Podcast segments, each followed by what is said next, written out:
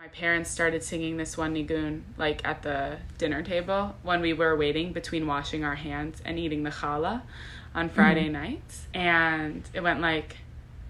Ya na na na na na na na na na ya na na.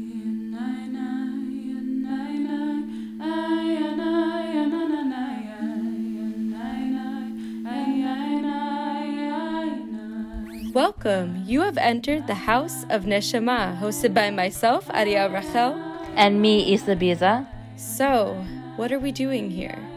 The House of Neshama podcast is a place where we muse over Jewish culture, rituals, and humor. Catch about the complications of our own Jewish identities Yes, and we do so in hopes of sparking necessary conversations and reflections with other Jews across the diaspora. In other words, you can consider this podcast the matzo ball soup of the wandering Jewish soul. And in the soup today, we are joined by our very first guest, the incredible, inventive, soulful, multi talented Marni Loffman. Otherwise known as Singing Jewess.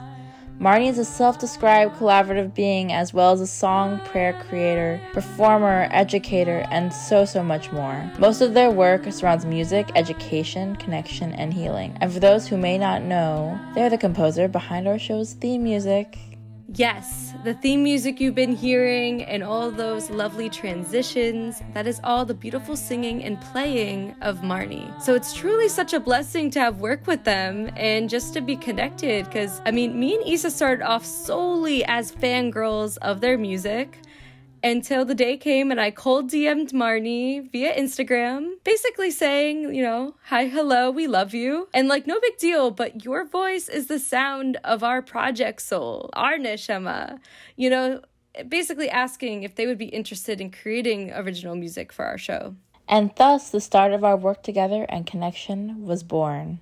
Yes. So, in this episode, you will hear Marni muse over something called Nigunim, which translates into English most simply as wordless melodies, often heard in different prayer spaces and across the expansive and diverse Jewish music world. Yes, and in their words, it's something that exists in everyone and it's even a language of our soul beyond words. And on the topic of words, though, we are excited for you to sit with Marni's reflective and wise words about its fascinating history, contemporary revival, and generative healing and just creative life that Nigunim has taken off within Marni's own musical, religious, spiritual world. And they even offered us a musical treat of a new song they chose to play for us. So you'll definitely want to stick around for that after the interview. And I mean, Isa, you were there. I mean, this all sounded like a really special interview. Yeah, it was super special to me. Marni and I bonded over our shared passions of music and the concept of holding space for things like languages and healing through the cathartic act of making sound. Basically,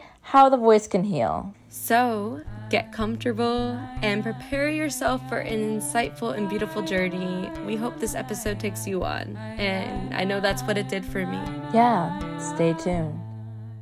We want to acknowledge that this episode dives into Marni's personal experience and relationship to Nigunim. The full history of Nigunim is multifaceted, complex, and cannot be covered in a single episode. So we invite you to learn more by visiting the resources in our episode description.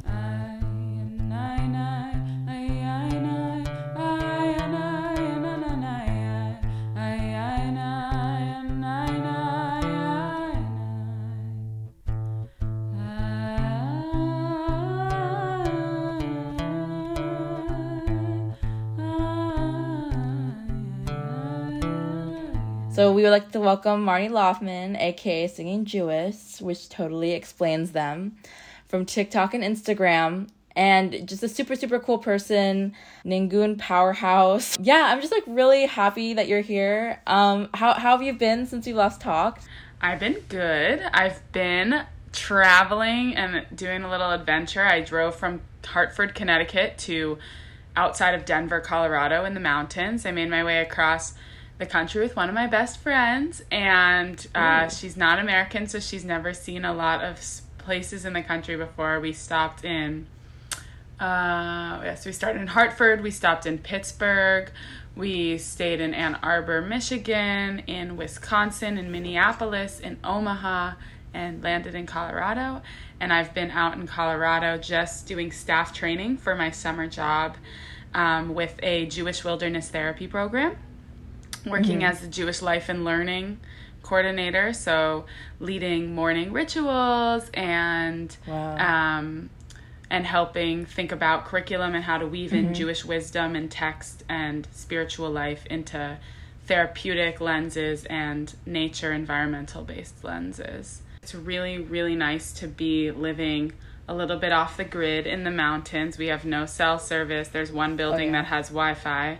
Um, but, you know, I've been sleeping on the ground in a tarp for the past oh, wow. two weeks mm-hmm. and uh, just outside cooking outside, sleeping outside, living outside, and that's been really special. Doing a lot of singing with people is really nice too. Like for me, that's a really therapeutic and important part of Jewish life and Jewish practice.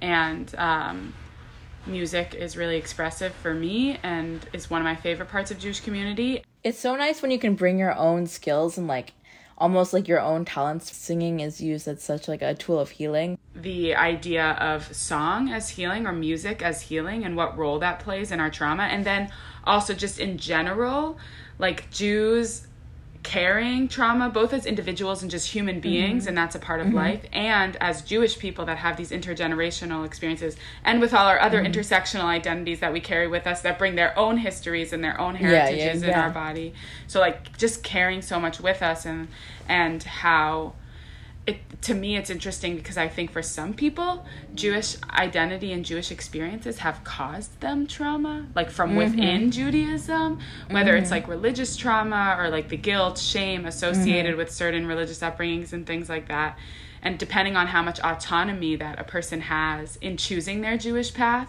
can really change your relationship to how healing Judaism is or is not for you um, mm-hmm. which you know, is a really interesting story because for some people, coming to Jewishness and finding Jewish culture and identity and practice is so healing. And for other people, where it was like forced on them in mm-hmm. certain ways, it's yeah, the opposite, yeah. where it's like it's not coming from a place of agency and choice. So then it's not healing. Um, and for some people, they found different aspects of Judaism throughout their life. Like maybe one way was forced on them, but then they found a different path that was meaningful and brought them hope and healing and but to answer your question about like the music and some of the stuff that I mean, at least I really agree with what you're saying about the idea that music and singing is extremely healing and there's a very mm-hmm. strong Jewish tradition for the vo- like for the voice and vocal music in general and um, and also from a scientific perspective your vocal cords or your vocal folds are mm-hmm. literally stimulate parts of your nervous system that are connected oh, wow. to your vagus nerve, which is a part Ooh, so of scientific. yes. Yeah, no, your vagus nerve is yeah, a part yeah, yeah. of your kind of response to danger. It's connected to your these two responses your sympathetic response and your parasympathetic response which are like what tell your body either i am in danger or i am safe and so That's when so cool. we there's a lot of different wisdom traditions that use like humming or breathing or singing or chanting as like a mode of calming meditation prayer or ritual and i think from a from a biological perspective, our bodies are calmed down and our nervous system is stimulated in a calming way just by humming or the vibration of your mm-hmm. vocal cords. It's a very powerful physical tool. So, like the fact that our prayer is full of music or vocalizing, or that we feel this visceral sense of calm, connection, longing, peace emotionality when we sing makes a lot of sense to me because of how mm-hmm. connected mm-hmm. you know our voice is to you know our nervous system and our nervous system reactions so i think it's i think it's a really cool question of like the power of voice i mean our tradition has known this for a long time but science is giving new language to mm-hmm. it in new ways but that you know our voices literally do heal and you have jewish thinkers throughout history who talk about the healing power of music or the way music helps us to like um, ease chaos or ease our own ailments on multiple levels like our emotional world and our physical world are very interconnected with each other and the voice is like this this way of being that moves between emotional and physical. It's like extremely Mm-hmm. physical, but it also taps into this other part. It like it's a literal kind of it exemplifies the bridge between our physical and emotional selves that are very much connected, but we don't always think about how connected they are. Yeah. They are, and like I don't know, that makes a lot of sense. Sometimes when I'm anxious, like you have like you know you lose your words, right? But like for some reason, singing is so much e- like easier, or like it's easier to tap into if if you're anxious and you need something to calm you down.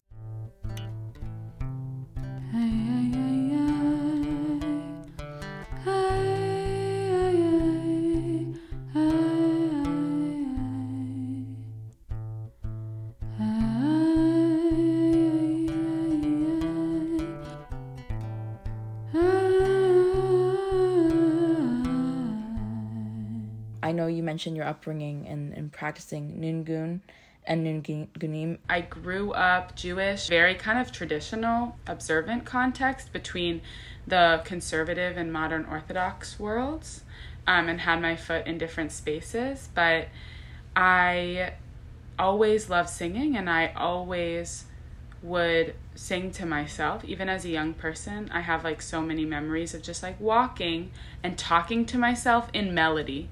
Like i would be talking to myself but i didn't really know what words i was saying. I would just use words to make in order to make up tunes and melodies. Or i remember like sitting on the bus as a little person and looking out the window and like sing talking to myself. Or i would like read books but I would just use the books as an excuse to make up melodies. So I wouldn't be paying attention to the words, but I would read the words to a tune, which I really love doing. Um, and is your question when I first encountered? Yeah, when you first um, encountered, yeah, and um, I guess you know the teachers involved. When when did you first, I guess, hear one? Um, eh, maybe in school, or maybe from a parent or Yeah. a teacher. Yeah, it's hard exactly to remember because I think nigunim and nigun is such like a integrated part of Jewish life and Jewish prayer. And so since I grew up in Jewish prayer spaces, like I was always hearing melodies being used to the prayers. Um, and I think the first time, and so and it felt like such an intuitive part of who I was and how I communicated with myself and in life. And when I was in high school, there's um, a Jewish musician named Joey Weisenberg who kind of made it his project for a while to revive the nigun and like Jewish nigun singing in community and kind of unearthed and revived a lot of old Jewish nigunim from Eastern Europe and brought them to contemporary Jewish communities um, in something that's now very popular called the Nigun Circle. And so um, he came to my synagogue when I was in high school and sang some um, melodies and did a melody workshop. And that my parents started singing this one nigun like at the dinner table when we were waiting between washing our hands and eating the challah on Friday nights. Um, and it went like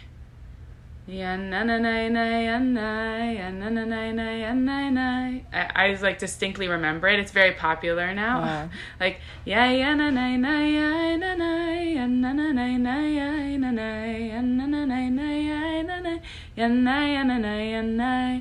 My parents like sang it all the time. I actually thought it was so annoying at some point. Like I was like, you're like this is like really Yeah. annoying. Uh, they sang it over and over and over again. I remember like hearing them just at temple. I didn't know that was something that I could like learn. So Yeah. I don't know if you thought that. Like, Yeah, well, it's also, I mean, for me, it felt very intuitive because melody was something that I always did. Before I even knew what Nigun was, or like before it was something that had, you know, before it was like capital N Nigun, like in its context of like, this is this thing that Yeah. we're reviving and we're singing community and we're making a thing now.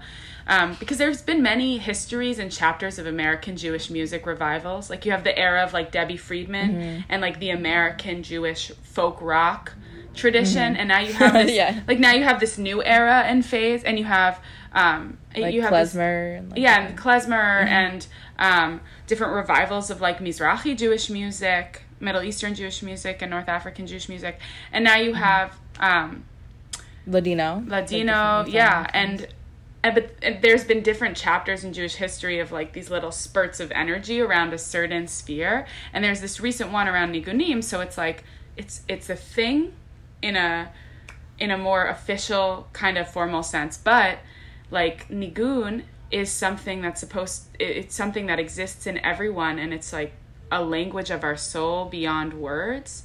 And um, a famous Hasidic rabbi talks about how nigun is like the pen of the soul. It's the way mm-hmm. we like communicate and express ourselves on a very soul level. So it's interesting to me where like now we teach nigunim in Hebrew schools and it's very in as like the new chapter of like Jewish yeah. music, like you know bringing the nigun to synagogues and Hebrew schools. But really, what it's about is about getting people connected to themselves, getting people connected to their own emotions, to their feelings, to where they're at, to their sense of authenticity and self trust and connection with something greater, and giving it it's supposed to be a raw place of just expression of self in, in, in an authentic and unfiltered way. And that's how a lot of nigunim are thought to be composed. They are just kind of outpourings of a person's feeling and emotion. And for me, it's more interesting and important to teach children, to teach young people how to connect to themselves and how to feel authentic and expressive and alive and present mm-hmm. than it is to teach them nigunim because we could be teaching them mm-hmm. how to mm-hmm. sing nigunim but they or like we could be singing nigunim in front of them but that doesn't necessarily yeah. like make a young person feel what a nigun like the place that a nigun comes from, which is the nigun is supposed to come from this place of like authentic expression, aliveness, and presence. And that's something that can't be imitated. That's something that everyone needs to find for themselves and to discover by connecting to themselves and learning what it means to be sensitized as a human being, mm-hmm. to be present as a human being, to be in relationship with yourself and others in a real way.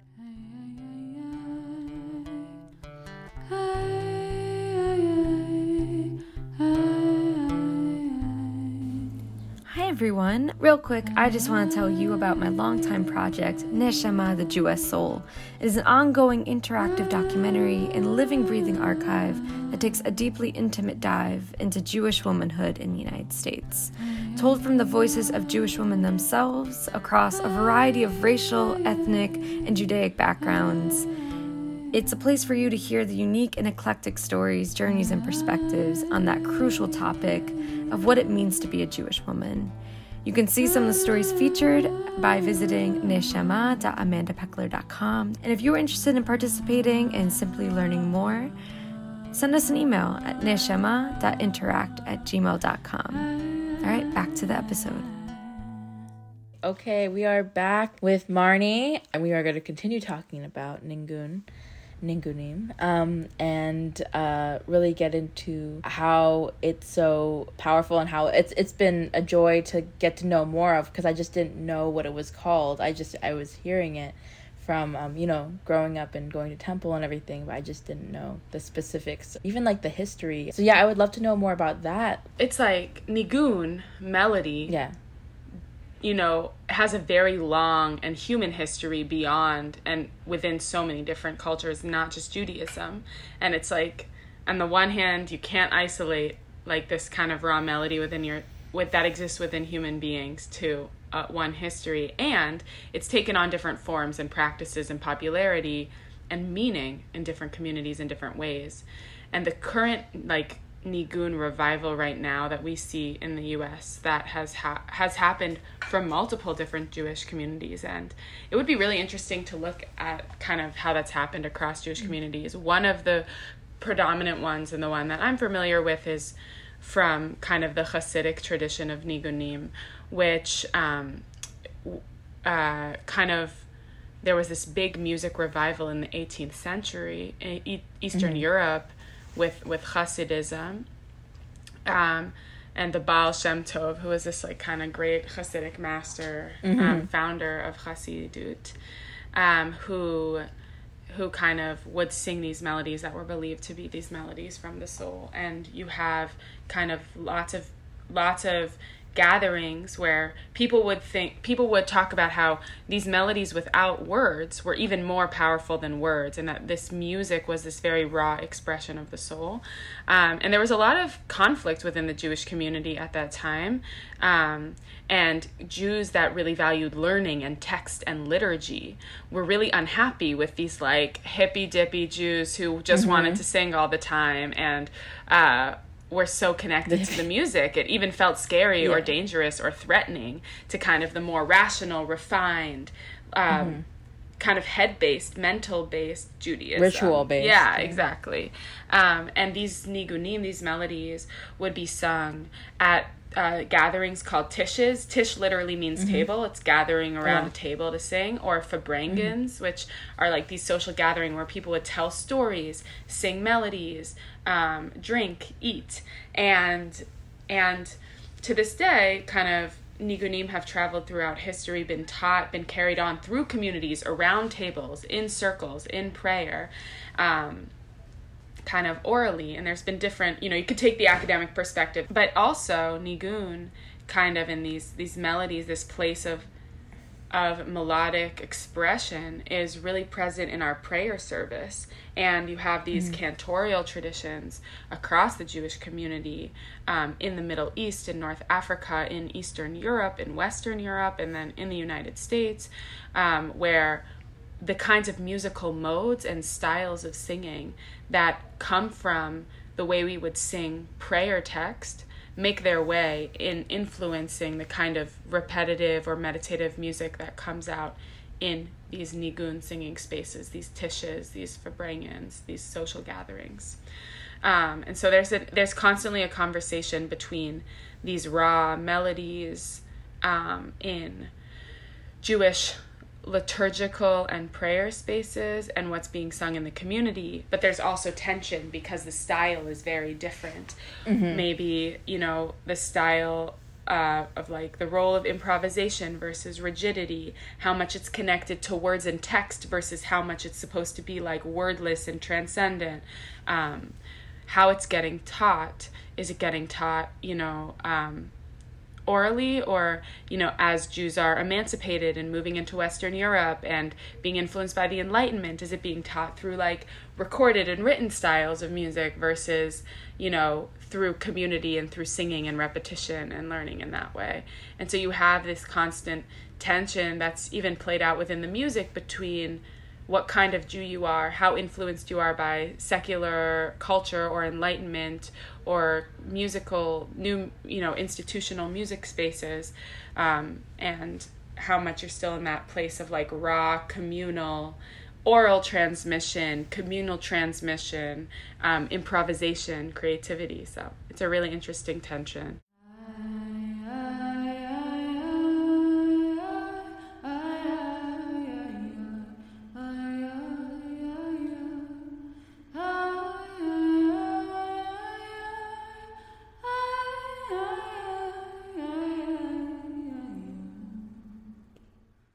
You talk about nigunim being something that lives off the page. For me, like the heart and soul of Jewish musical expression really happens not when we're reading and memorizing and learning and writing um, and over conceptualizing, but when we're embodying it and in experience with it and in relationship with others through the music. And I think that one thing that was really powerful to me that my cantor told me when I was younger, who had a more classical training, she said to me that it's only when we study something and memorize it so perfectly that then we can kind of fly free and explore and uh, improvise and feel at home in it. But learning that foundation really well is really important. And I think there are some really beautiful offerings of the more classical musical traditions that are really focused on I- imitation and are focused on how do I learn this exactly as it is written and execute it and perform it exactly as it's written and what power does that have both in preserving beautiful traditions that would otherwise get lost and in really being committed to like yeah, to just learning something as it is or as it has been and then adding your voice to it afterwards. So that's mm-hmm. one tradition. But then this, you know, for me, there's this other tradition that's really powerful that I think oftentimes gets overlooked. It's, it, you know, it's the classic tension between like folk traditions and classical traditions. Yeah. Um, but that is, that is this sense of like, every single time we sing something, every single time we say something, we are adding our own voice anyway to um, to whatever is out there. Like even if it's words, right? How many mm-hmm. times have I probably articulated words in a similar pattern that somebody else has articulated words before me? There's only so many words in the English language. There's only so many ways to say something. And I'm constantly in, drawing on the same terms and expressions and syntax of other people. And yet, every time I say something, it's coming from this real, raw Marni place that is mm-hmm. trying mm-hmm. to yeah. express themselves authentically. And with music, it's too like to pretend that I can, that I can, that I can like be a neutral voice just repeating something else that someone has written and repeating it perfectly musically it's a it takes away like the really the beauty of expression and like just outpouring that can happen when we express ourselves and presence and aliveness. I think, you know, Nigun is this opportunity to let go and release some of the tension we sometimes hold where we're like, this has to be done. No, this is the way it goes. No, this is the mm-hmm. way it goes. No, this is how the melody is written. Or no, this is the idea we're talking about. But it's actually like, okay, we're here in the present moment and we're expressing ourselves. Like, what's coming out? How can I yeah. trust myself? How can I be real? How can I make something meaningful mm. and beautiful? How can I fall into it? Yeah. How can I fall into this pattern? You kind of have some type of guideline for, but you can kind of go off go off the top i guess you know exactly and, and you don't and, and you don't even need a guideline like i think that to me that is a really really special uh, mm. invitation where it's like wow, I spend so much of my life being anxious that like I don't know exactly what I'm supposed to be doing right now and I mm-hmm. need to mm-hmm. know exactly what I'm supposed to be doing right now. Mm-hmm. But I have so much in me without any planning, mm-hmm. without any knowing, without any control or certainty. Like there's so much already here. Like how do I like trust that and allow that to come out in every moment mm-hmm. rather than being so hyper focused on mm-hmm. executing something that I'm supposed to know I'm supposed to be doing, you know, and like music, certain styles of music learning and music performance and music leading are really fixated on how can I execute this well. And there's a power to that. There's a power to that. We create shared languages. We we bring music that lots of people know. But even if I knew nothing, well, let's say I got in a room with a group of people. Mm-hmm and none of us had anything in common. We didn't share any language. We didn't share mm-hmm. any ideas or thoughts. We didn't share a sense of what the plan of what we were going to do together was. That'd be really hard. what, what, yeah. what would I do? But if I just pointed to myself mm-hmm. and started singing something short and then pointed to them to like I could just make up anything or do anything and we could learn it mm-hmm. together, you know? Or if someone in the rooms just started repeating a melody over and over again, we could all create a shared voice from a place where there yeah. was no shared voice. And sometimes, you know, like just recognizing how much already exists in any given moment and like being present with it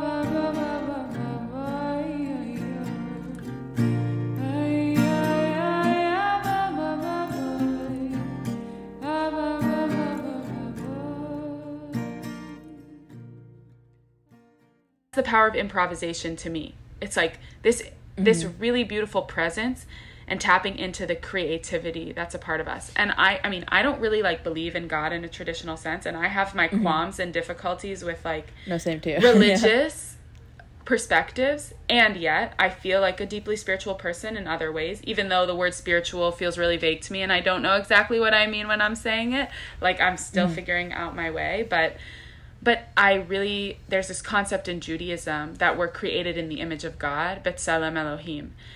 Uh, and god is like this creative force of the universe like this ability for things to create themselves. Like a cell is constantly recreating itself you know Mm-hmm. like the world is in a constant state of creation. Like you know the classic philosophy metaphor where it's like if you have a ship and you replace every single one of the sounds familiar. boards whatever is it still the same ship? Even if it's like you know you slowly replace every one of the boards and sails and parts Yeah, of the ship is it it still like the same same ship even if it looks exactly the same but all the parts are new parts?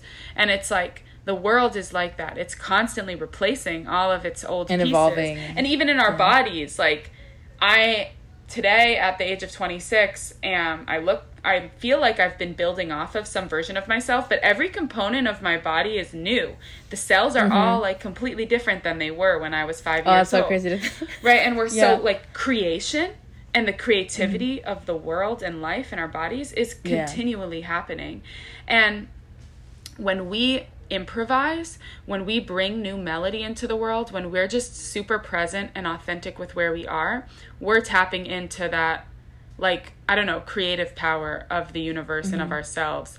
And like there are some people that will say that is like this very divine energy that um Mm-hmm. that ability to just be in the act of creation and and in the act of improvisation because it's like that's the creative act of the universe that's constantly ongoing.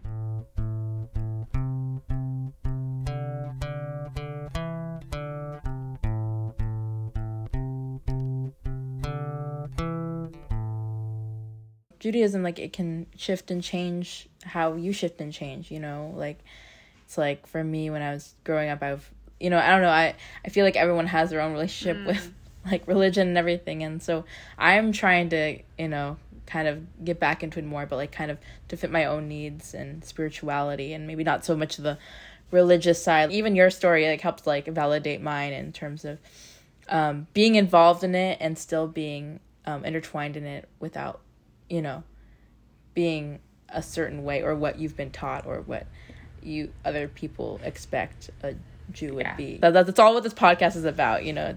Yeah, not Yeah. letting like other people define for me the boundaries of what it means for me to be Jewish just because I was mm-hmm. taught like being Jewish looks like this, this and that, but I'm not mm-hmm. going to let somebody else take away being Jewish from me because of like the expectations or pressures that were nec- like put on me of what it means to be Jewish. Like I get to define that for myself still and to claim that in a way that's meaningful for me. And I I, I absolutely love what you just said of like comparing this metaphor of the creative act and like improvisation in the music in like go- in the story of God's creation of the world, which is like a story, but it's still a really meaningful story. Um, to like the story of Judaism and like being also maybe even the divinity or the power of Judaism is this ability for it to be constantly like recreating itself and to be alive in the process of creation that is ongoing every single day and every 10 years and every century and every you know millennium whatever. And that's really really beautiful. Like Judaism is a song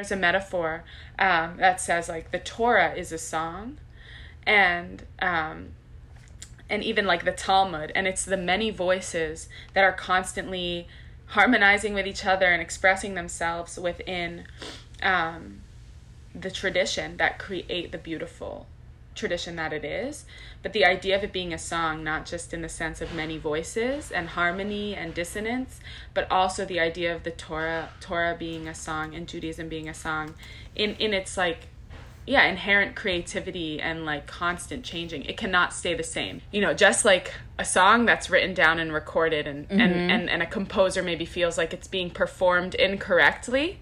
We have the mm-hmm. same thing in judaism. It's like wait a minute no this is what's written this is what's said. Why are they Yeah. doing it that way? They're performing it wrong. They're messing up all the notes Yeah. you know? Like it's and and i think there's this great attachment that people get to what Mm-hmm. jewishness is and what it means to be judaism but if Ju- to me judaism is a song it's music and Yeah. songs evolve songs change they get sung differently by different people you know and it's actually beautiful people write new ones like Mm-hmm. and it, that's actually but but some of those new ones build on the patterns and tendencies of the old ones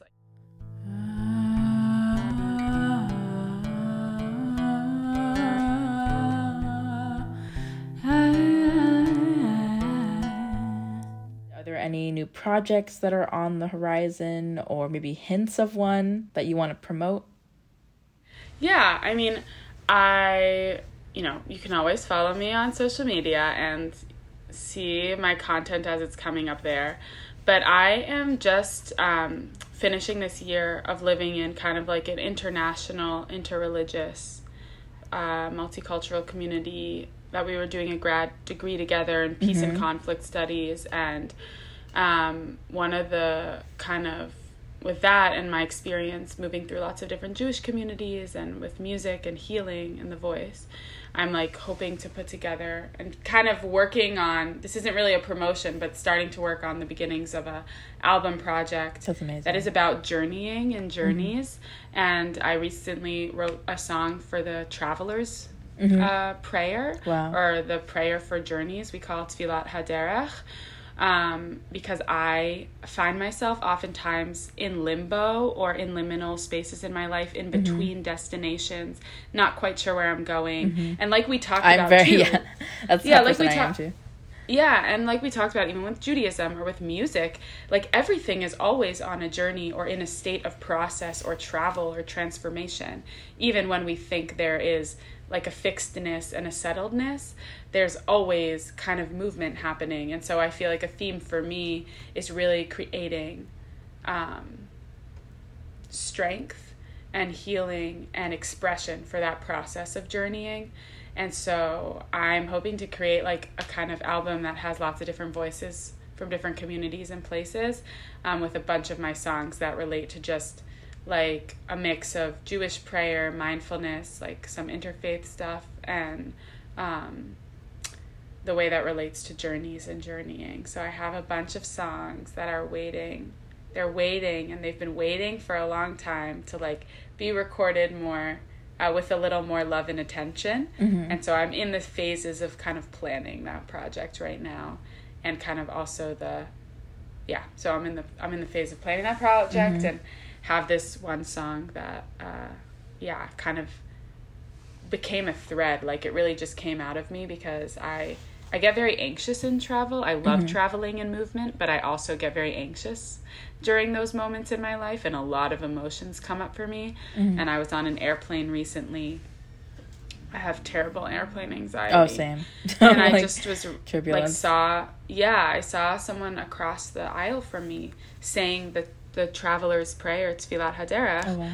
and in that moment even though I don't believe anyone is going to listen or protect me just because I say it I was like I need some grounding ritual to do in this moment and I have breathing exercises and lots of other things but I wanted to say the prayer at that point. and I asked her if I could borrow her Siddur, her prayer book, mm-hmm. and she gave it to me, and I said Tfilat Haderech. But while I was reading it, I realized that I don't have any melodies for it, or like I've never had it sung, and like I mm-hmm. don't have a melody for it, and I was like, wow, I wish I had a, something I could sing to myself to soothe mm-hmm. myself, and that this wasn't just me mumbling, but there was a tune here because there's mm-hmm. a feeling here. And the next morning, when I arrived at my destination, I was on a walk again in transit, in motion. I go on a lot of walks, and I just started singing this melody to myself. And I wrote this melody for the the, the traveler's prayer. And now, since then, every time I've been on an airplane, I like find myself humming it to myself and singing it to myself.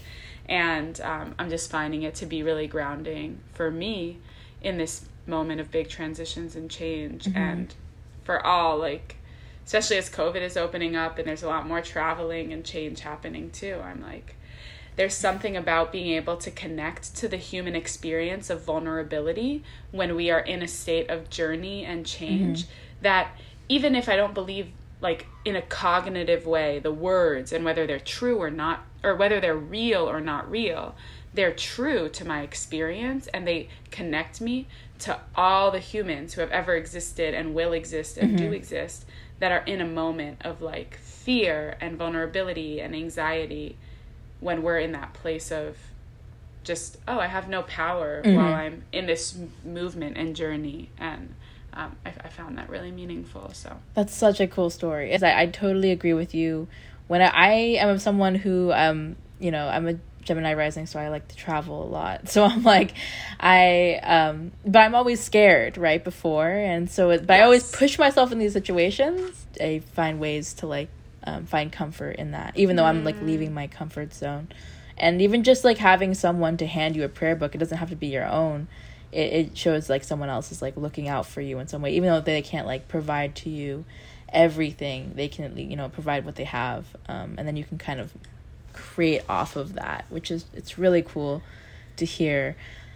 Hmm yeah i love that you use the language also of resilience Yeah. and what it looks like to build and find resilience even in moments we want something and we know Mm-hmm. we want it and care about it and value it but we may have like lots of obstacles in our way so how do we find the resilience the tools the things to just give us strength whether it's in people and relationships Mm-hmm. that support one another or like words and poetry and self-expression and music and i, I love that Mm-hmm. Yeah. language and framing did you all want me to sing the one of the so- like Oh, to sing yes. a song or perform a song yeah yeah yeah like if you if you are if you are comfortable with that And I would love to share that song because it's really like meaningful to me, and it also feels like a beautiful blessing for us, for where we are in our lives. yeah i'm starting a job on mondays so i'm like i'm Ah. gonna take that thought with me when Yeah. Oh, I love that. monday yeah so i'm like on my way to work i'm like so nervous So i'm gonna be like thinking Yes. about that Okay, I have my guitar We too. are ready. Oh my gosh, I'm so excited. Yeah. Okay. So,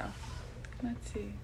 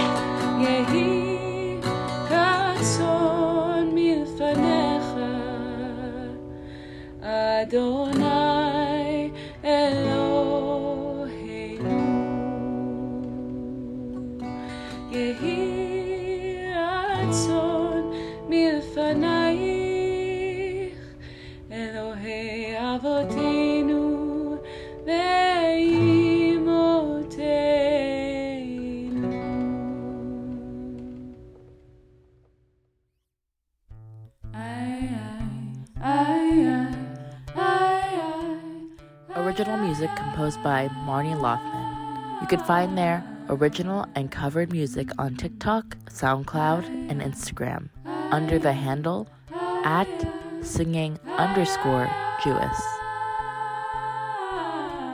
Well, that's a wrap on episode five. So, if we've piqued your curiosity and appetite for more matzo ball soup for the wandering Jewish soul, we invite you to follow us wherever you enjoy your podcasting. And we wanted to share that we still have open guest slots for the season. So, if you are interested in coming on the show or know someone who would, feel free to DM us via Instagram at House of Neshama or drop us an email at neshama.interact at gmail.com. As always, thank you so much for the support and simply joining us on this journey. So please stay tuned and until next time.